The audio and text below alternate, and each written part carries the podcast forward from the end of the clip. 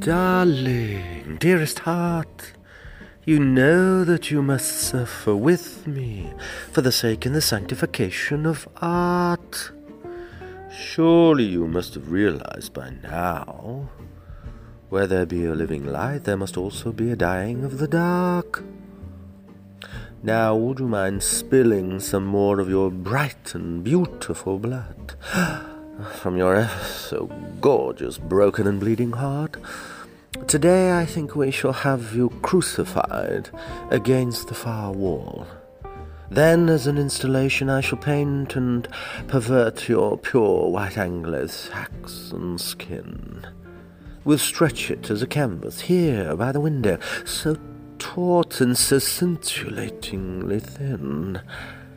You know, darling, if you should die, I fear I would have to use your soul as my muse. I mean, what better than having you martyred for something for me to abuse? I could keep you there, cool in the corner of the room. I shall start my own school of black art. Ah, oh, how magnificently macabre. I shall call you the doom in the room.